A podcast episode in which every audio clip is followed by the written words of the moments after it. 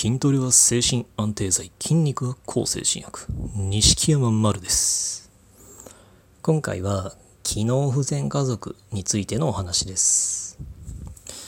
突然ですけど、機能不全家族って聞いてどんな家族想像しますかね。まあ、まず機能不全家族というのはあの家族としての本来あるべき機能を持っていない家族のことらしいんですが、あの例えばこう夏休みだから実家に帰るだとか、さん連休だから実家に帰る、なんかまあ、あの年末年始は実家で家族と過ごしますとか、まあ、親の結婚記念日だから家族で集まってお祝いしますとか、なんか親子だから分かってもらえるよとか、なんか兄弟なんだから大丈夫だよとか、家族なんだから話せば分かるよとかっていう、そういうのが、まあ、あのそれは普通の話なのかもしれないけど、それが普通ではない、それらが当たり前ではない家族のことを、まあ、機能不全家族っていうみたいなんですけど、機能不全家族って聞いてどんなものを想像するかって言われたら、多分多くの人が、まあ、あなたが絶対にって意味ではなく、多くの人が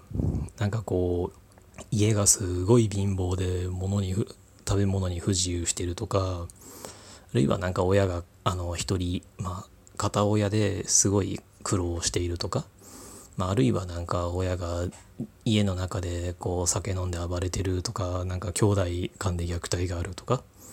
そういうものを想像する人が多いんじゃないのかなと思うんですけど、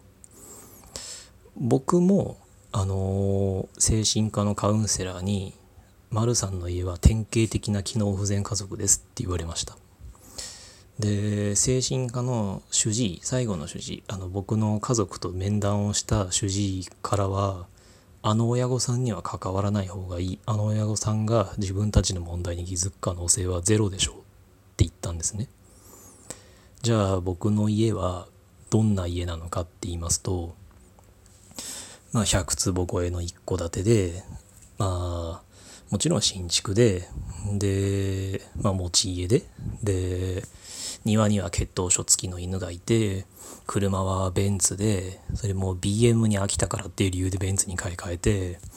で、まあ、家の中には、まあ、いくらしたのか分かんない本革のでっかいソファーがあったり、大人何人か座れるような、それがいくつかあったり、ごじゅうまんぐらいの、あのマッサージチェアが普通にあって、あったり、まあ、ちょっと高い将棋盤があったり、まあ、違いだなっていう和室があって、そこはね、あのシタンでできていたり、シタンっていう高い木があるんですけど、まあ、そういうのがあったり、まあ、で兄が、ね、あの一流大学を出てメガバンクに勤務して、で弟の僕が、まあ、県内のお利口さんみんなあそこに行くなんて言われてるあの進学県内で有名な進学校に行って、特進クラスに入って、その中で生徒会長やったりとかしてたという家なんですが、ここまで聞くとただの自慢話にしか聞こえないと思うんですけど、それでも僕は家庭の中の話をしたらして精神科の先生が僕の親と話したら、そのような決あのそのような判断をされました。機能不全家族で関わらない方がいい親であると。で、こんな風に傍から見て素晴らしいステータス、分かりやすいなんか幸せなお家みたいなものを持っているがために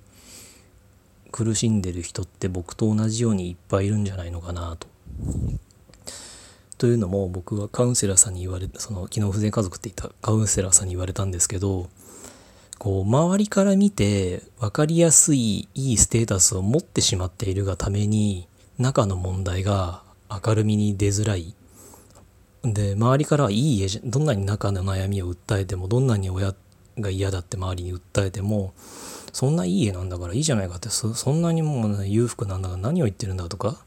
あのそれだけ恵まれているのに自分は幸せに気づけないのは、あのまだまだ精神年齢が低いからだとか、世の中にはもっと大変な家庭があるんだみたいに周りから言われるうちに、自分でさえその自分のその機能不全家族の異常性に気づけなくなる。いつの間にかあの自分はこの家は幸せなんじゃないかみたいに思い込もうとして、バランスを精神のバランスを崩す。で、周りは周りでこの家はいい家っていう、その外面だけを見ているから、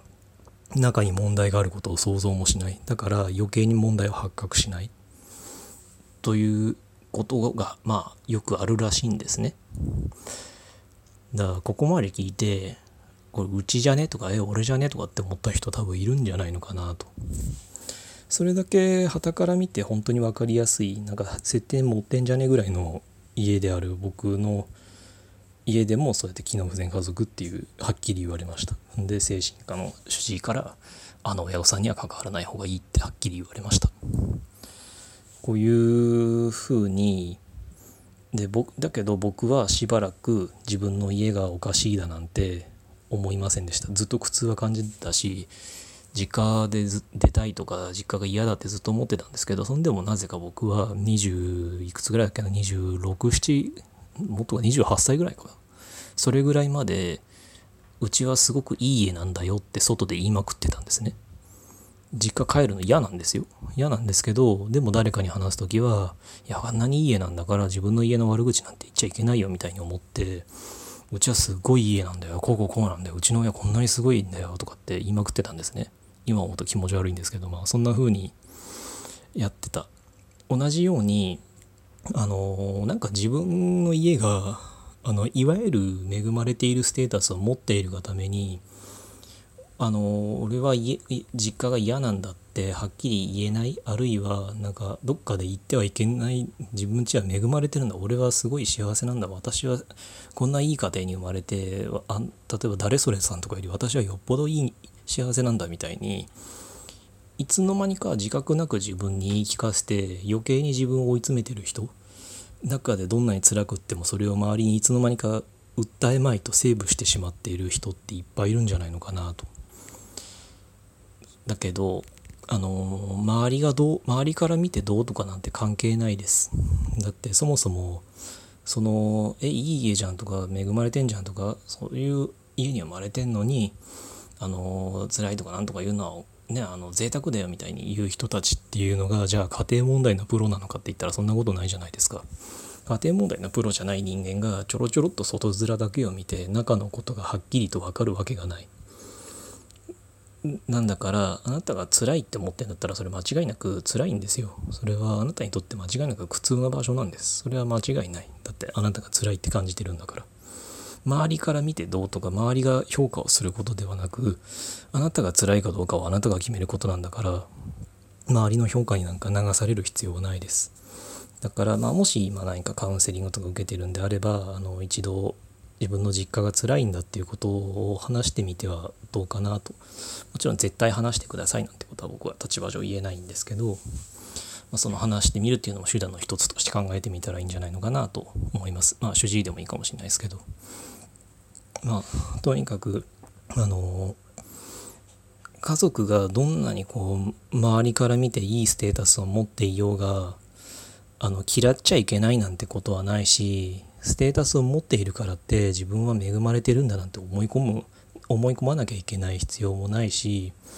嫌っちゃいけないってことも嫌い嫌だって訴えてはいけないなんて決まりもないしそれはあのこれで自分が辛いなんて思うのは贅沢なんだみたいに考え込んで自分を余計に追い詰めてであのうちはいい家なんだよみたいにあの本当は辛いのに周りに訴えて精神のバランスを崩すなんていうのは多分あのもしやってる人いたら分かると思うんですけどあの振り返った時ものすごい辛かったりいつの間にか本当に精神ボロボロになってたりするしあの本当に家族関係の話が全部呪いみたいに な, なってしまったりするっていうことが本当にあると思うので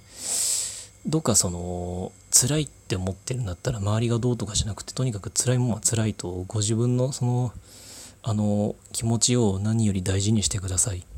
でカウンセラーさんなりあの専門家に相談するなりして何かしらの解決策をあの見つけていった方がいいと思います。ないと無理やり家族を好きになろうと頑張って僕みたいにそれでにじゅうごねんぐらい頑張ってあの本当にボロボロになるっていうことも普通にあり得ると思うのでどうかあの周りの話その分かりやすいステータスなんてものには関係なく自分の辛いっていうのを大事にしてください。機能不全家族っていうのはステータスで決まることではありません。今回はこんなお話でした。ご意見ご感想ご質問などありましたら Twitter の錦山丸までお願いします。ありがとうございました。